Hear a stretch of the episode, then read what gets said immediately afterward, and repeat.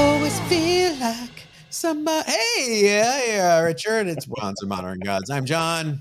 I'm Richard. Happy Halloween week, right? Yeah, Tomorrow's Halloween. Uh, follow us on Facebook and Instagram at Bronze and Modern Gods. If you're watching this on YouTube, hit like, hit subscribe. Blip, blip, blip, blip, blip. Uh, you know, we've got all the usual stuff this week. Uh, it's not a big week in terms of comic book news, has it? No, no, it's been quiet.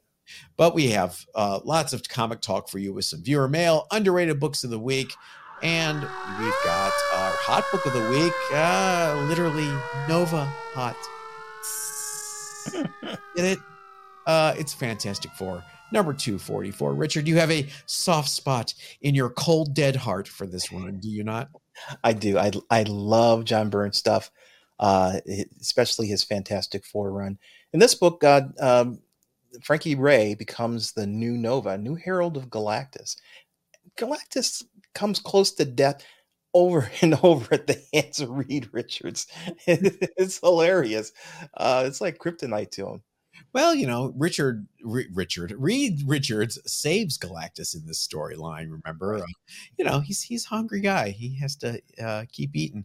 Lots of rumors going around this week that the upcoming Fantastic Four movie would feature a female herald. I don't know how I feel about these rumors. Um, Mhm. Why, if you are working on this movie, would you leak that piece of information? Uh, Yeah. Why would you start with any other herald than Silver Surfer? I, I, I it doesn't make any sense to me. You you lead with you know with the, you know the first string. Later on, you can expand upon the topic of herald and and do um, people like Frankie Raye, but you know not not right out of the gate. Unsourced rumors credited to clickbait sites. Since when has that ever stopped a speculator, Richard? Um, Not a single time. high grade copies of uh, Fantastic Four 244 are selling on eBay for 10 to 40 bucks. The 90 day GPA average for a CGC 9.8 is $328, which is actually down a bit.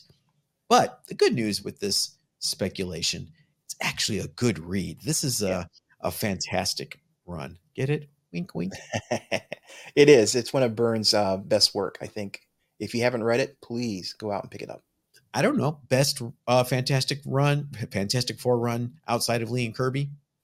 Yeah, yeah, Yeah. I would say so. I can't think of another run that uh, comes close. Maybe Walt Simonson's run when he was writing it. Mm, maybe. Maybe. Uh, what do you guys think? What is your favorite Fantastic Four run that is not Lee and Kirby? Sure everyone's going to hit the comments go burn, burn, burn, burn, burn, burn, burn, burn, burn. burn."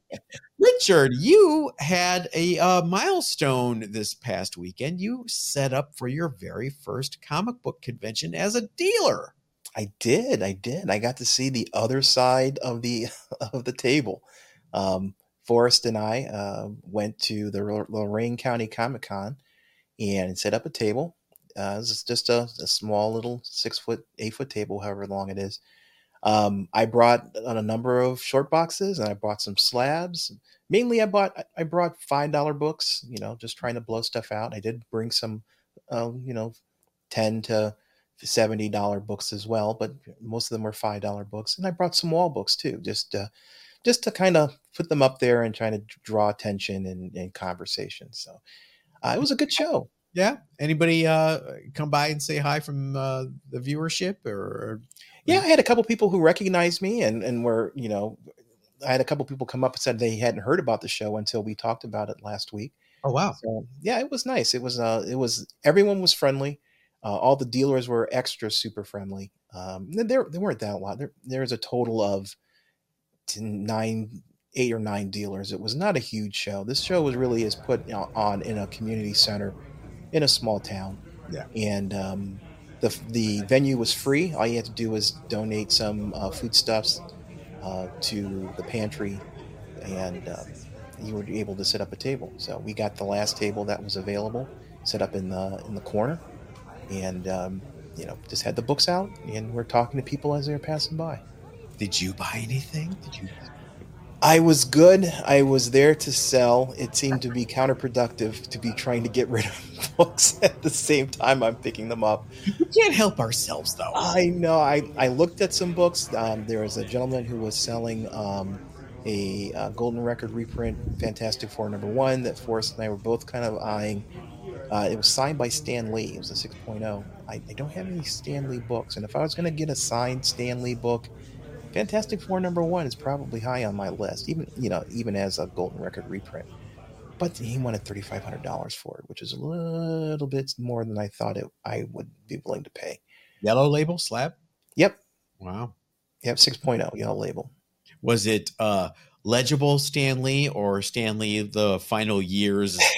yeah. Uh, Forrest and I debated that too. It was a legible one. It looked like something that was um, he was in his faculties okay. at the time he did the signature, which is something you got to be concerned about because you don't want to profit off of some man's, uh, you know, misfortune. But yeah. I, it it, lo- it looked legible to me, and that wasn't a concern. More more about the price. I thirty five hundred dollars for a six zero when I already have a nine six. It's not not signed though. Yeah. Um, it makes it difficult for me to to just pull that trigger on a on a random purchase. You know, it was really of those targets of opportunities. There are a lot of targets of opportunities. People had, you know, the dealers had uh, books up on the wall. Um, there was a lot of variety. The problem is, and I talked to a number of dealers, and we saw ourselves. Uh, Forrest only sold a three, maybe four raw books off the wall. I didn't sell anything. Uh, I had a number of books up there. I had them priced really, really well too. I had a a, uh, Wolverine number one. I had priced for the nine nine point eight for I think it was six hundred or five fifty. I can't remember, which is one hundred and fifty under what the GPA currently is. And I would have I would have dealt. And if somebody had made an offer, I would have considered it, but no one said anything. I had, I had no people come up and making offers to me the entire night they were buying out of uh, the bins. You know, I had they had a number of people buying a number of five dollar books, and some people are buying ten dollar, fifteen dollar books. I had one person buy a seventy five dollar book. That was uh, the the top that I sold. But that was it. You know, there was no there were no big books being sold that I saw. Now, I this this is a small show, so I can understand that, but I I didn't see any real interest in any any big books. I had Transformers number one up on the wall that I was trying to sell, a 9.8. People were looking at it and, and, and saying ooh ah, but no one wanted me to pull it off the wall. So yeah, it, it, from the footage we're looking at here, uh, it, it, looks like it was more of a uh, I don't know. I, I call them civilian shows, you know, where it's not really hardcore comic collectors that spend hundreds and thousands of dollars. It's more like bring the kids, let them dig through the dollar bins. It, did you get that vibe? Yeah, it, it definitely was a smaller town. You know, I've I've been in the area at shows for the past three or four years, four you know, four or five years now, boy. And you get to know the people who are the serious dealers. You know, we've got people like Nico, uh, who's out there hunting. Um, and so you know, you know when you see him, then you know there's there's there's deals being made. Yeah. Um, none of no no one like that I, I saw at the show. It was it was a lot of a lot of kids. Um, by kids, I mean people in their twenties. but there were also a lot of older people. People showing up and they had their list. I, there, there was a lovely couple, um, a man and, uh, and, his wife who were. Uh, they both had lists going going through his list of books, what he was looking for, and they were specifically looking for uh, certain issues. Um, and there's, you know, there are people like that, but I didn't see anybody who was I would consider a speculator or someone who was looking at the big picture in terms of comic purchases. So, what do you think? you're going to do it again? Uh, well, all told, I I I cleared about six hundred and twenty ish dollars, um, which was not not bad for for an afternoon. You know, we were there from ten to five. Um, got to got to talk to a lot of dealer friends that uh, there that I've made over the years. You know, like like Big Al and and Chuck and Eric from uh, Comics Are Go and and a lot of you know there's a lot of that social aspect of it which I really enjoyed. Um, they were all teasing me about being you know I'm I'm one of them now being behind the counter. Um, but I yeah I would do it again. I would probably do a you know a bigger venue. This was just a this was a nice first um, yeah. first run. You know, dip your toe in, get right. Know, right. learn how to look for shoplifters. I, I, didn't I didn't feel that stress, but yeah, I, I could definitely see that. Um, dealing with money was interesting. It was it's it was interesting. Certain people uh, were talking about how some of the dealers just didn't deal with digital. You know, it was either cash or nothing. Um, I I was the opposite. I, if if if you can transfer any form of currency to my form Yeah. of currency, I'm happy. I got Venmo, PayPal, Cash Right. App. You know, Physical money is disgusting. What year is this? yeah, yeah. You know, I understand some people are reluctant. There's there's there's transactional fees that are involved in dealing with digital money. That that that is the case. But the simple fact that I don't have to deal, I don't have to walk around with a big wad of money Right. um, you know, leaving a show because it's all you know digitally transferred to me. That's you know that's a huge plus, and um, it- it's it just is a cleaner way of doing transactions. I, I brought cash, and I had some deal people who who were dealing cash, and that's fine. But you know, a, a lot of people were willing to or were had preferred to deal with digital money because you know they, they didn't want to carry you know dirty paper around with them. No, I'm with them. Well, cool. Uh, excellent. Uh, good to hear. Thanks for grabbing the footage. Mhm. All right. Well, since you didn't uh, spend any money at this show, Richard, uh, you still have some show and tell, though, right? I do, I do. All right. Let's get to it. Show and tell. I have a little bit of a theme this week since we've been talking about it so much uh, true crime and horror. How's Wow. that? Uh, I've been still organizing, still digging in the collection. Let's start with some uh, Simon and Kirby goodness. Headline Comics number 45 from the 40s. Look, the cop is stopping these mobsters from picking on the poor blind hobo. wow. Bro, he can't get more charged than that. Look at this Uh, Kirby, uh, the exaggeration of the cop, how skinny and gangly he is. That's, you know, uh, that Kirby style of that late 40s, early 50s when he was doing that. Uh, there's a book called The Black Rider where he uh, drew the whole thing in kind of this style as well. So uh, just a very cool, uh, really nice, I would say, 7 0 ish yeah, without, nice colors on it. well, you know, you got a rusted staple there. But the book is from the 40s. It's kind of Yeah. hard not. Yeah, yeah. what are you going to do? What's your uh, first show and tell? Um, this is a, this is a stupid cheap book. This is um Wolverine number 50. Um, I you know I picked this book up. You know, you see the five dollar sticker on it. It's in, inexpensive, but I love it. For those who don't know, the cover is die cut, so the claws are actually in the cut out of the cover, and you can see the first page through there. I you know this back in the '90s, that gimmick was overplayed, but I really like this book. This is a great book, and you can pick it up cheap. And you talk about it's not necessarily a key, but it it, it is a very recognizable book. And uh, for five bucks, I pick it up. You never know. I could sell it for ten bucks maybe in, in a couple of years. if you're going to do a die cut cover, that's like the character to do it with. Right. That's right. where it makes sense Right. outside of the Marvel UK character who was actually named Die Cut. My next uh, uh, piece of uh, show and tell is actually a twofer. I have two copies of different issues of Justice Traps the Guilty. Oh, more Simon and Kirby uh true crime. This is number 28. Yes, number 28. And this one you've got a cop, but cops doing something. Let's see. Um yeah. They're uh counterfeiters. See? Are they? And the counterfeiters they attacking innocent children or something? No, they're they're they're counterfeiting dollar bills. Lots of. Is that cop punching him? Yeah, hey, look, it's the 40s, man. We handled things differently. That's why things were better in those days. Uh, Justice Traps the Guilty, number 34. I don't believe this is a Kirby cover. I think this is Mort Meskin or someone else. okay. Um, but there's a Oh, lot. there's an airplane flying. Yeah. Yeah. There's a whole story going on here. I don't even know what's happening. Uh, there's a bunch of people getting on a plane and a cop is coming after them. Uh, how far do you think you'll get, Prentice, with the air police of four countries looking for you? Your million dollar medicine smuggling racket is smashed. Okay. I see. I love word bubbles on covers. I, I we don't do that anymore. Very high, I think is a shame. very high concept cover. Yeah. Requires a lot of reading. Um, so these are obviously not an image comics book. Um, what do you got? Uh, next one. Uh, is another book that I, I always pick up. I found this one uh, just recently. It's Planet Comics number one. This is the Dave Stevens cover. Um, you've got uh, two beautiful women on a rocket uh, motorcycle, it looks like.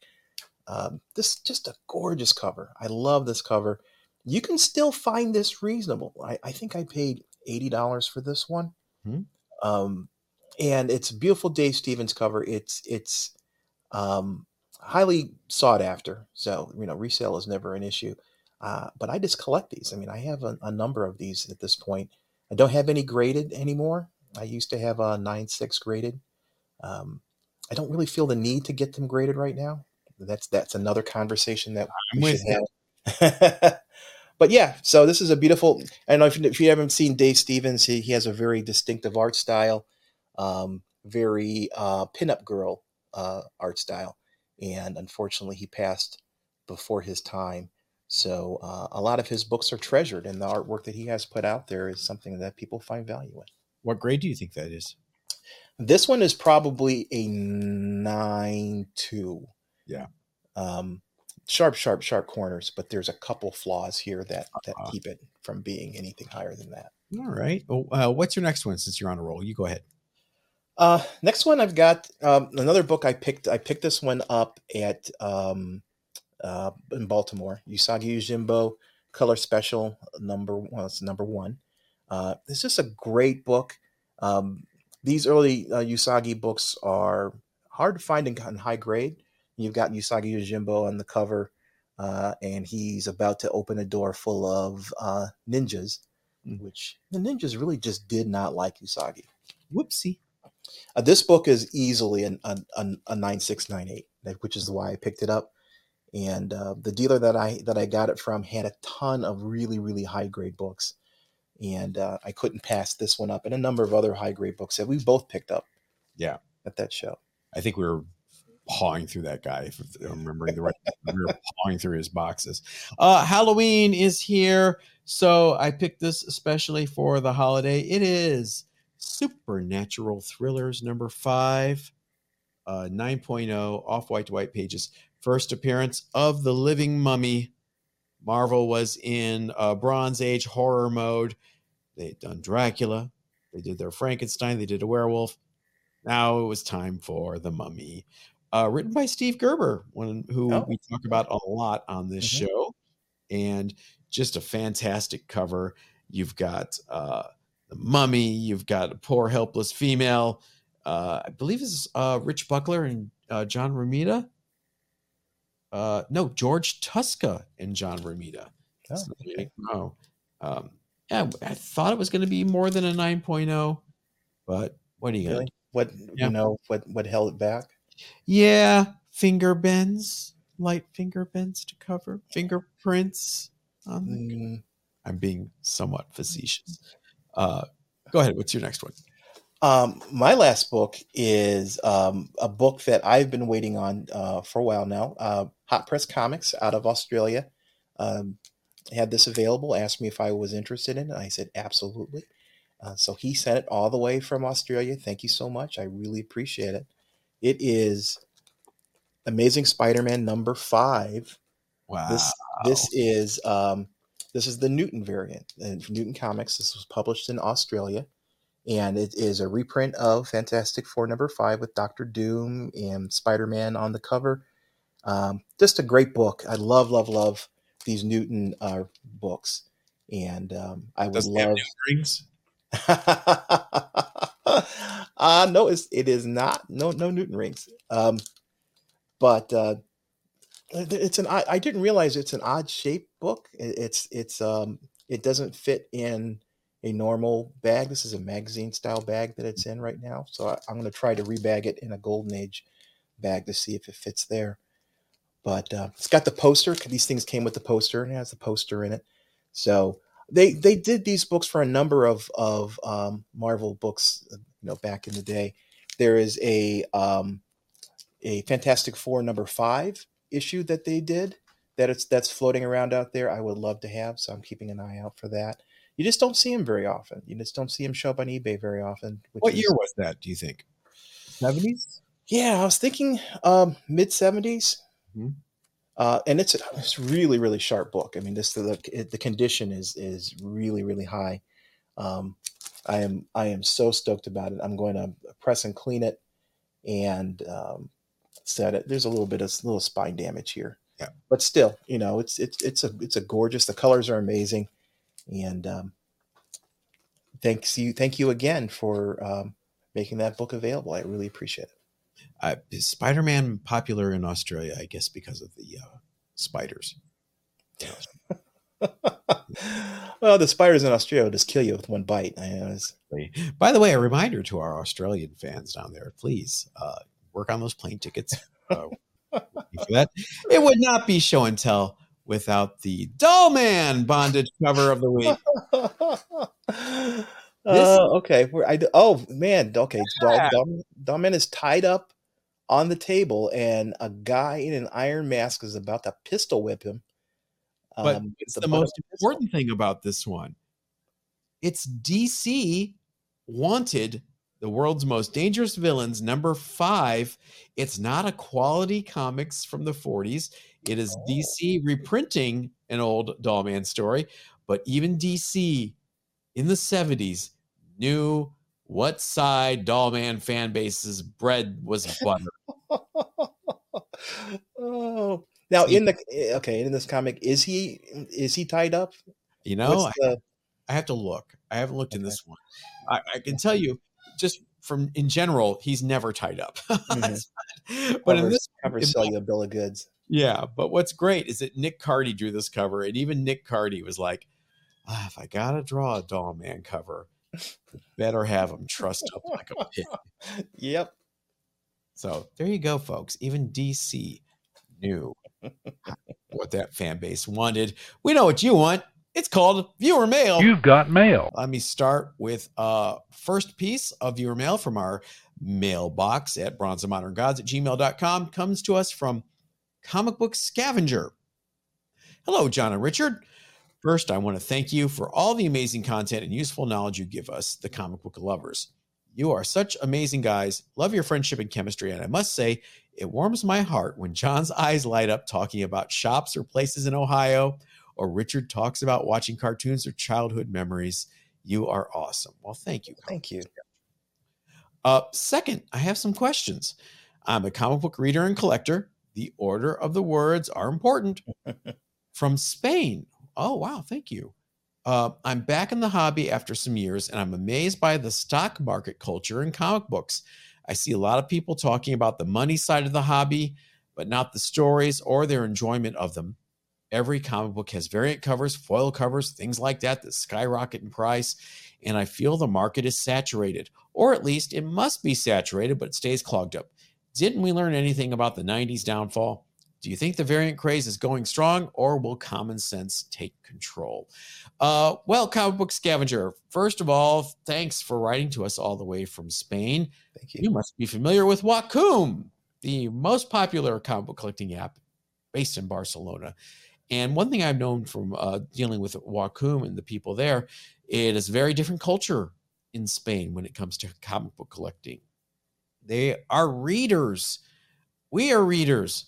We uh, Richard and I like to dip into the uh, stock market culture and variant covers now and then. It's fun, uh, but yeah, there is a there is a difference. Um, I do think it's an entirely new generation of people who have really fallen for the same things that we learned in the 90s. And despite, you know, it's like your parents, they tried to tell you when you were growing up, don't do this, don't do that. And you were like, no, I'm to be different. I'm to learn for myself. And oftentimes you did, whether you liked it or not. Um, yeah, yeah.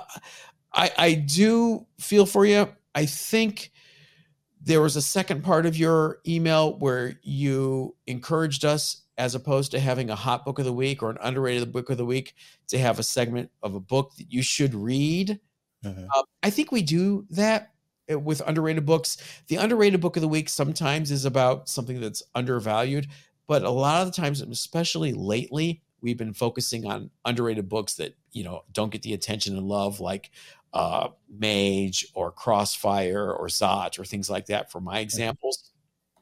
But you do bring a good, a good point. you guys tell us do we need a hot book of the week anymore on this show? Is that a segment that anyone cares about, that anyone wants? I open it to the floor. Yeah, it's a very good question. There are other shows that focus on the numerical aspect of the collecting hobby. You know, this book is number one sales, this book is number one dollar value increase. And that's great. You know, there's there there's an audience for that and there's a followers for that. I am a follower of that. But this show isn't really that much about the you know the numbers. We are more about the books as uh, pieces of culture. I think. Um, yeah, you guys. So, yeah, let us know. Let us know how you how, what you feel. And yes, I, it, you know we. You ask whether or not current generation is learning about variant covers and things like that. I I think um, the culture in comic books now has been influenced by outside forces, people who are collecting because they see a potential profit. And um, that has driven up the prices significantly. I mean, the, the, pandemic and the extra money people had on hand uh, uh, accounted for that. I think those people who are speculating and who are investing in it as a uh, a profit center, I, I think they're they're less interested in that now. Now that the MCU is not driving prices up like the way it was for a number number of years, mm-hmm. and so I think the prices are settling down. Um, Marvel and DC, though, you know, they saw fat fat cows, and they printed eighty different copies. Or um, you know, Detective Comics one thousand had eighty covers. Um, Spider Man nine hundred had eighty covers. Collect them all. Collect them all. You know, they're they're they're trying to uh, appease or appeal to those people who were were speculating on that. Um, and as long as people continue to buy enough of those covers to make it viable for Marvel and DC, they'll continue to do it. Yep. So I think we need to vote with our with our um, with our wallets if that's not something that we want to see. Before we get to your first piece of viewer mail, I have something very important. Um, mm-hmm. Is that Tinkerballs I hear in the background playing? yes, Tinker Tinkerballs is laying on the couch um, or in the uh, here. He's he's uh he's he's not within uh grabbing. Uh, no, he's not. He's he's all right. Hey, I tried, people. I tried to get you. all right, what's your first piece of viewer mail? Uh, my first uh, piece of email is from a YouTube commenter, uh, uh, Lee Erin three seven zero six. Lee Erin, he's a friend of the show. Um, hey guys, great show as always. Thank you. So, Richard, I understand from the episode that you will be setting up a small comic book show to unload some books. I too am preparing to sell at a local show here in New Jersey. I have a question which uh, I am vacillating back and forth over. Should I separate my books by price, for example, $1 boxes, $2 boxes, $3 boxes? Um, why should I sell them uh, by title uh, and keep all the Spider Man together, all the Alpha Flight together? uh, all the X Men together, etc. I'm not sure which way is better to go, and could use some advice. Um, thank you so much, and good luck when you set up. Um, yeah, thank you. It's funny, John, John and I were talking about this, uh, this conversation. um, because you, you know when you're selling dollar books, when you're, it depends on the audience. If, if the audience are a bunch of people who um, John calls them civilians. People, you know, you come with your kids, you're you're at the show for the kids, and you're the kids want to see the Funkos, and you're walking by and you see the comics, and it's you know you're you're not driven by this comic book culture that we just talked about. Um, it's it helps facilitate you looking at books if at the front of the box it says Batman and uh, Batman, you know, all books one dollar, and or Spider Man all books one dollar and you have a little picture of Batman or Spider Man or because you know that you know those characters are the characters that you know are the prevailing characters in the in uh, the media right now. So you get a lot of walk through traffic. You get a lot of parents with kids. Kids will see Spider Man's picture and will point, and the you know the parents will see the books are only a buck, so they'll buy a few books for the kids. So there's a lot of there's a lot of incentive to grouping the books in an easy to digest way for um, the audience in that case because they want Spider-Man. They don't they don't necessarily uh, care what Spider-Man book it is. You know, if you're buying books for your kids, um, it's pretty it's pretty safe bet that you know you can give them a Spider-Man book. Um, the you know the alternative is having all the books you know, here's just a random book of of a dollar book, dollar uh, comics, and people can will will rifle through that. But you know, it it may not be as appealing to those casual people who are walking by that you may be wanting to draw their attention. So it depends on the audience. If it's if it's that casual stuff, you you know, you may benefit from doing them that way. Um, me, what I did, uh, I did I did none of my uh, examples that I'm talking here. I had a whole series of I had three boxes that were just green stickers. I put green stickers on the back of my books to identify them as mine because I'm sharing a booth with with another person. So there, any sticker, any book that had a green sticker on the back was five bucks. Um, then I had a special box that had numbers written in that green circle to indicate the price. You know, ten dollars, twenty dollars, whatever.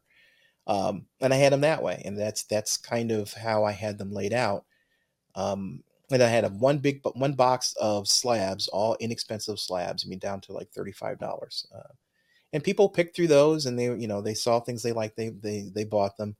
But mm, you know, I think it could have been more effective if we did organize them in that way that I was talking about, and having the the individual character, a whole box of books related to that character.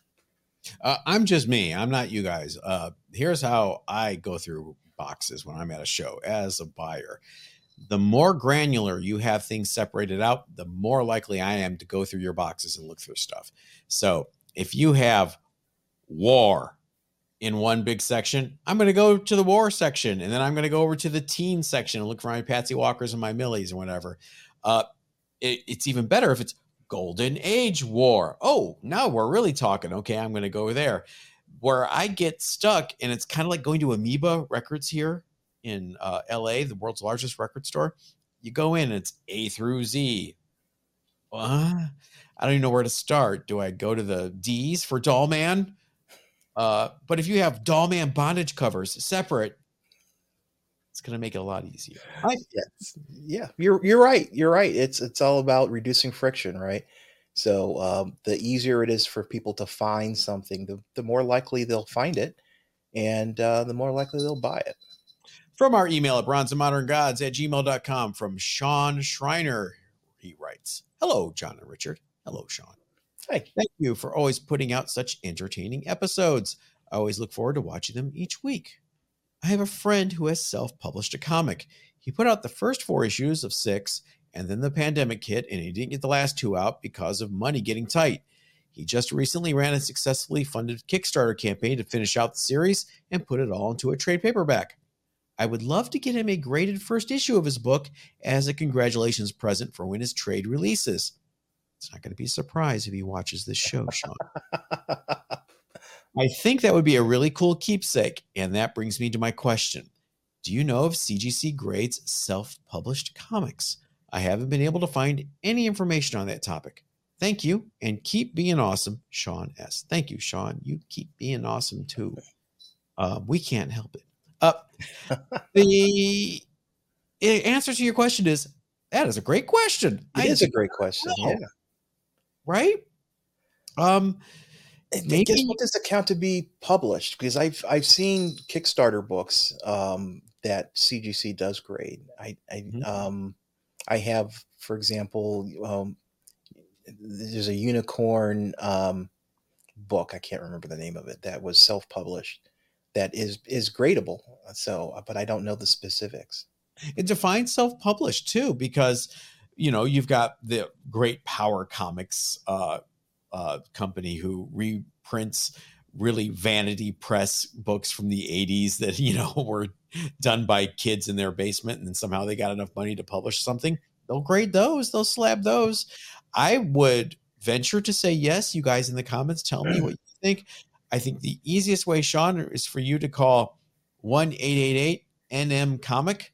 I believe that's the phone number to cgc mm-hmm. don't quote me. Go to their site and ask. Customer service. I'm sure they will be uh, completely confused by the question.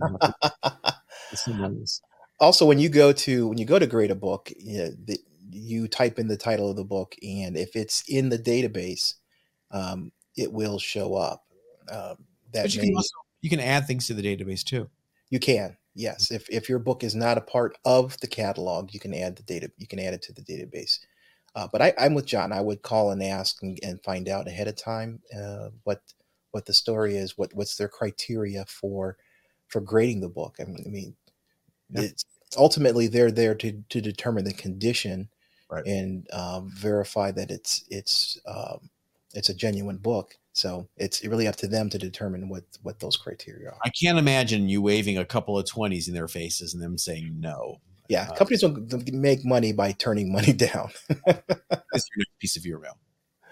Uh, my next piece is from a fellow YouTuber, um, Craze Collector. Uh, graphic novels are the same as comics. It's just uh, a more fancier name for adults uh, who think they are too old reading and naming it comics. Um, and this we, we talked a bit about graphic novels last week, and I and I and I kind of agree with you. I, graphic novels are just another form of comic, but I think they're more long form. I think the if if a writer goes in knowing that his particular story is going to be in a graphic novel, he doesn't have to limit it to a 32 page story.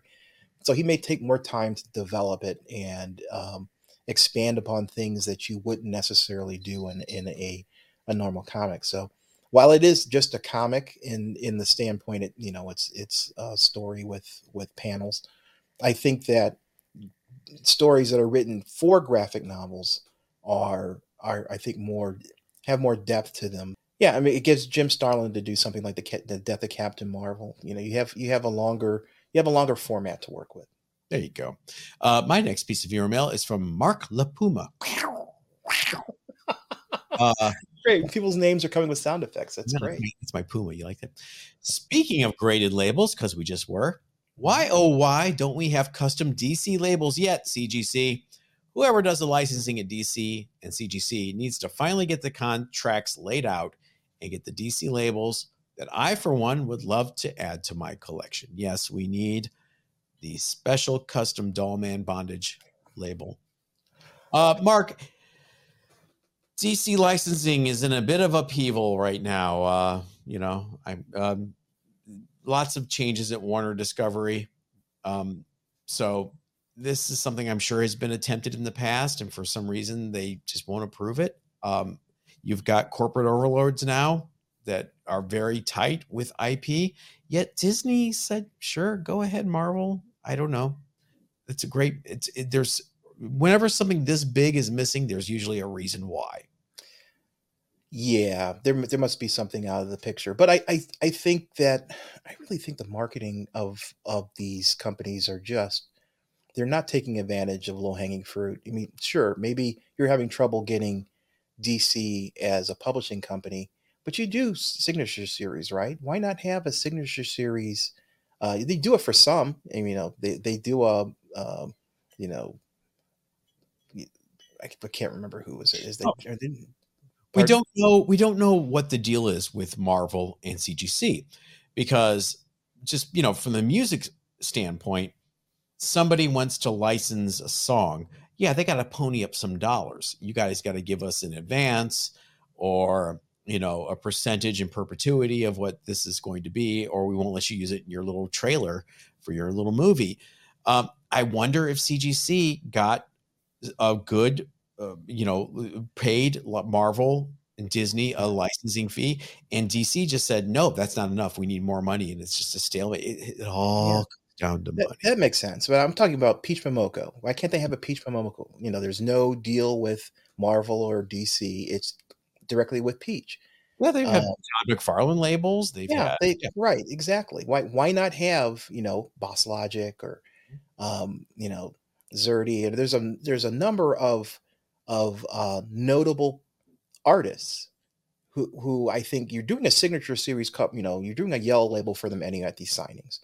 Why not be also be able to offer uh, a custom label for that particular artist? It's, it just seems to be. An, it's not like it's a whole lot of um, setup work for them to do this. These these labels are all digitally printed. You know, they come off of a color laser printer for goodness sake. Um, I don't understand why it's hard to to offer more choices than the the ones that they do. Richard with the Boss Logic reference. Look at you. what is your last piece of your mail? Uh, my last piece is from uh, OJ Pimpson, 32. Kudos on the name, OJ. I love it. Um, this uh, CBS CBCS new label is an unbelievable unbelievable success if their goal was to inch closer to being a complete CGC knockoff brand. Imagine starting a business and and just doing everything the industry leader is doing. Same color labels, same grading scale. You pretty much offer exactly the same product for the same price, only your service is slower and the resale value is lower. what do you think they offer the consumer that CGC doesn't? What's the differenti- What's their differentiation? Uh, what reason are they giving the customer to leave CGC for them? Harder grading? CBCS is McDonald's, uh, McDowell's CGC is McDonald's. if you don't, the McDowell reference was from, um, oh, what's what was that movie now? Coming oh, to America. Coming to America. Thank you. Um, CBCS literally has no reason to exist. Uh, okay. Um, thank you for your comment. That's a little harsh. Um, I've never known an OJ to go for the throat. but he has he has some valid points here. Um, it's they will forever be in the shadow of CBC or CGC as long as they ape what CGC does because CGC does it first and does it at a bigger scale. Um, they do do some differentiation. For example, they do uh, verified signatures where you don't actually have to be present for the signature for the person to sign the book. They will verify the signature and they'll give the book uh, a label. And I've used that service, for example, when I've had J. Scott Campbell covers that were signed. I, uh, I would get a green label if I took it into CGC, but I would get a yellow label for CBCS. So they do offer services like that. Um, their cases for a while were really good. Uh, and their their turnaround time was faster than uh, CGC. Uh, that has changed. CGC has hired more graders, so their turnaround times are back to a, a a, normal pace. But yeah, there's there really isn't. It's it's a hard value to. It's a hard sell to favor uh, C, uh, CBCS over CGC uh, just because CGC does it first. I, I think there's a lot of lot of opportunities. I think they're really missing out on being able to differentiate themselves. Um, it, you know, um, OJ mentioned the grading scale. We use the same 10 point grading scale forever. Well, it's an arbitrary scale set up by um, arbitrary people. Like, why can't we have a different scale, one one to 100, for example, or a letter grade, or anything else that would differentiate from using the exact same scale? Now, I understand there's you know continuity and and and being able to compare two books from two different grading companies. That's great. But as long as you're using that as your scale, you're always going to be an also ran or you know someone who follows the the leader. Uh, do, do do you and OJ know the history of CBCS? Why don't you tell us? Steve Borock created CBCS. He helped found CBCS. He also, before then, was at CGC and he helped create CGC. Mm-hmm. So Steve Borock leaves the company he helped create and launches a competitor that does the same exact thing. That's why it does the same exact thing. Now he's, he's, left CBCS at this point. Mm-hmm. Now I believe is at Comic Link now. But you know, there's a reason why it's such a blatant clone because the same guy did it. Oh, I can under and I can understand the the the reason why he did it. If if you're a brand new company with no history, um, you can have instant credibility by adopting what your competitors use. That's that's understandable. But it's been why we need a disruptor. This is why we need someone new and different to do something new and different. Uh, yes. Uh, but uh, on that, do you need to reinvent the wheel? Do you need to come up with a new grading system that's not numbers? Not really. No, I'm just giving examples of way that you, ways that you can differentiate. Um, yeah. There, there are there are opportunities I think that CBCS can take advantage of. The problem with CGC now is it is a big ship that it's hard to turn turn the uh, the rudder. So a company that's more nimble and can adapt to digital media faster, uh, the, you know, a variety of things that um, C- CGC just will take a, a, decade to be able to change.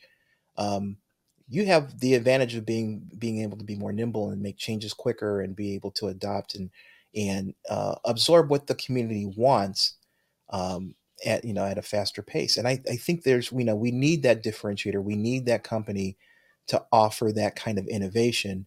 because eventually that innovation will filter down to C, you know, CGC. It will make it there. But in the meantime, that company who can can do that innovation will profit and you know move on to the next innovation. There's there are some I think great opportunities for uh, CBCS or EGS. Um, you know there there are other grading companies out there um, that could could use or could take advantage of that being able to be more nimble and and uh, adaptive than CGC can be. Uh, let's go back to a time before slabs, before anagrams. I don't think anagrams existed. Talking about 25 years ago with 25 year rule. You know what? I'm wrong. yeah, no anagrams. Wow. REM was around. Uh, there were anagrams. There were anagrams. Yellow. Yellow, yes. Uh, we are in the 25 year rule. We're looking at 1998, 25 years ago in the comic book industry. Kind of a bad patch for comic books here. Mm-hmm. Really bad for image at this point because they their their shine from the early 90s had dulled. Here we have Hellshock number 3, the third issue of Jae Lee's creator-owned comic from Image Comics issue two of this miniseries came out 11 months Ooh. Nothing like leaving them wanting more. you really want to see the conclusion of this? You better sit there for 11 months, buddy. This was the second Hellshock series from Jae Lee after a four issue miniseries back in 1994. I just remember the, the hype around Jae Lee around his Namor run. I don't. I don't remember this. Matt Byrne was writing Namor, and Jae Lee came on. I think with issue twenty five or twenty four, and like he was just kind of Mike Mignola influenced. Lots of blacks, lots of lots of ink on the page. Mm-hmm. Uh, he gained a little bit of that shine back a year from now uh, with his work in the Inhumans uh, Marvel Knights miniseries with Paul Jenkins that happened in 1998. Hellshock I never read it. Do you read this? No, I have no idea. I have never read. I didn't read much Image, to be honest with you. Well, you know, if you really want to read Hellshock, you can get full runs of both the miniseries on eBay for around ten bucks, uh, about a dollar and some change a book. Any of you guys read Hellshock? That name sounds '90s to me. Sure does. Blood Hell. Shock Blood, Strike Force. Oh yeah, Cyber Shock. Well, there you go. Uh, hey, Cyber Shock. Hold on a second. Write that down. Hey, it's time for our underrated books of the week. Richard, please get me out of this '90s. uh, my my pick this week is I picked this solely for the cover. Uh, I it's a shameless, shameless cover pick. Uh, it is Action Comics presents Doomsday Special number one, uh, specifically the Szerdy Supergirl tattoo exclusive copy. Uh, I, I, have a picture here of that book. Yeah, I found depressing. Huh? It's depressing. Oh, sorry. Go ahead. Uh, it's it's you know it's Supergirl on the cover and she's tatted up. She's got she's got full sleeves on both arms. She's got tats off both legs around her belly um, she she visited, and, and what fascinated me, the first thing I thought when I saw her with all these tattoos is, what kind of needle did they use to tattoo a Kryptonian? it had to be some some some super hard substance. Um, it's just a gorgeous, you know. Szerdy is known for his um, uh, let's call them erotic comic book covers. Um, this one's kind of tame. Um, this is also one of those. We've got a virgin and we've got a trade dress, uh, which I is a kiss of death to me. I, I usually don't buy them, but here the virgin copy is gorgeous. Um, they did uh, for New York Comic Con. They did a foil. I mean, they're just going the whole gamut here. Um, I, you know, if you want the foil, that's great. Uh, to me, I just love the cover. Um, actually, Nathan Szerdy is coming to Akron next weekend, um, so I'm planning on buying a copy to see if I can get it signed. I need to see if they're doing. I don't think they're doing CGC is going to be there, but it'd be nice to be able to see uh, if if uh, he would sign it for me. Uh, you know, you can find copies of this on eBay right now for 30, 30 bucks, uh, $35. It's, it's a, it's a, it's a new copy, a new book that's out. The foils go for about 40. Uh, I, I don't really see this spiking huge, but you know, there's collectors for everything. And I know there's people out there, people out there who collect um, um, chewing, you know, bubble gum bubbles. There's a whole collect people around that collect things around that. You got my friend Forrest who collects um, tennis covers. You know, there's got to be people collecting tattoo covers. Um, it doesn't happen very often. You know, it's it's it's really interesting. I found this cover intriguing. Um, I'm going to add a copy to my to my collection of the Virgin uh, copy just because I I think it's an interesting the divergence from and you know he also did um, there's a Power Girl not a huge leap for for this uh, topic but there's a Power Girl three cover you know there's a Virgin um, trade dress and foil again uh, of a Power Girl with tattoos up and down her body. So if you're into tattoos, it's your lucky day because uh, Nathan Szerdy is serving them up. Old man alert. Old man alert. Old man alert. Why is DC approving this? This is not on brand. This is look at her. I mean, she, she's one step. Away, She's one face tattoo away from Post Malone. wow, John. Uh, you know, I I, I I used to be in that same same same world. Um, I think tattoos are more of a personal statement now. I've got tattoos. we were growing up. Yeah, I'm, you do, you do. But I, I and and you have great tattoos. I but I think they mean different things for for people. I'm talking today. about branding. I'm talking mm-hmm. about protecting a brand.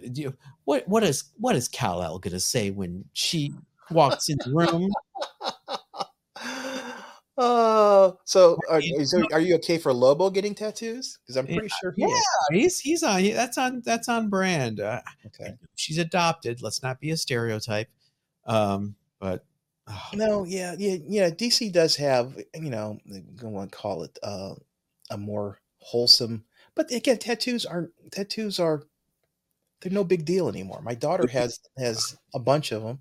Do we uh, want Supergirl to be confused with Jenna Jameson? Is what I'm saying. By the way, that is a very dated reference. It is. It is. Oh my goodness. Um, yeah. Wow. For, for those for those of you under the age of of thirty, uh, Jenny Jameson, Wikipedia, look up Jenny Jameson. don't go to don't go to Google looking it up. Go to Wikipedia. Just, just go to Google at work and type in Jenna Jameson. Please don't please let please me know how that goes for you.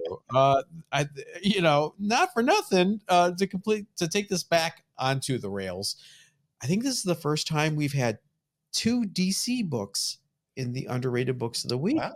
My underrated book of the week is DC Comics Presents number 97, uh, Superman in the final chapter of the Phantom Zone Criminals. This was the last issue of the long running DC Superman uh, team up title. This was canceled to make way for the big John Byrne reboot in 1986. Here he is again, twice in one show. Steve Gerber wrote this along with Rick Veitch uh, on the art. Now, this was the same month as Whatever Happened to the Man of Tomorrow by Alan Moore in mm. Superman in Action Comics. And those get all the attention, but this book is very similar in tone. It's kind of like a final story. Um, it's an imaginary tale where the Phantom Zone criminals get a bit of revenge thanks to a certain interdimensional imp who I don't want to spoil it for you. I'm not going to say his name. Forward, forwards or backwards. Uh, again, lots of similarities between this and the Alan Moore story. Comic Book Scavenger. This is an underrated book that I'm picking not because it's valuable, but because I want you to read it. I think this one gets forgotten a bit, and it shouldn't be. It is a great read. Uh, you can grab a copy easily on eBay for one to four bucks. It's mm-hmm. worth it. It's worth more than four dollars if you ask me. The last sale for a CGC 9.8 was in January of this year for $150. Richard, I know you've read the Alan Moore ones. Have yes. you read this one? Yes. I have not. I have not. Out.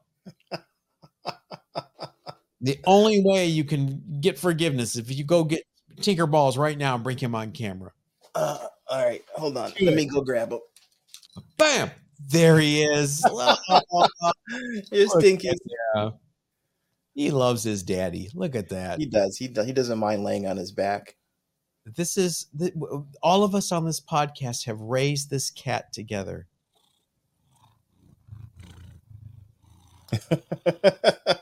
Listen to that kitty motor purr. Everybody, thanks for joining us. Uh, make sure you like us on Facebook and Instagram for more cat pics. And uh, make sure you like this, hit subscribe, and we will catch you next time. Everybody, stay safe. Bye, Tinky.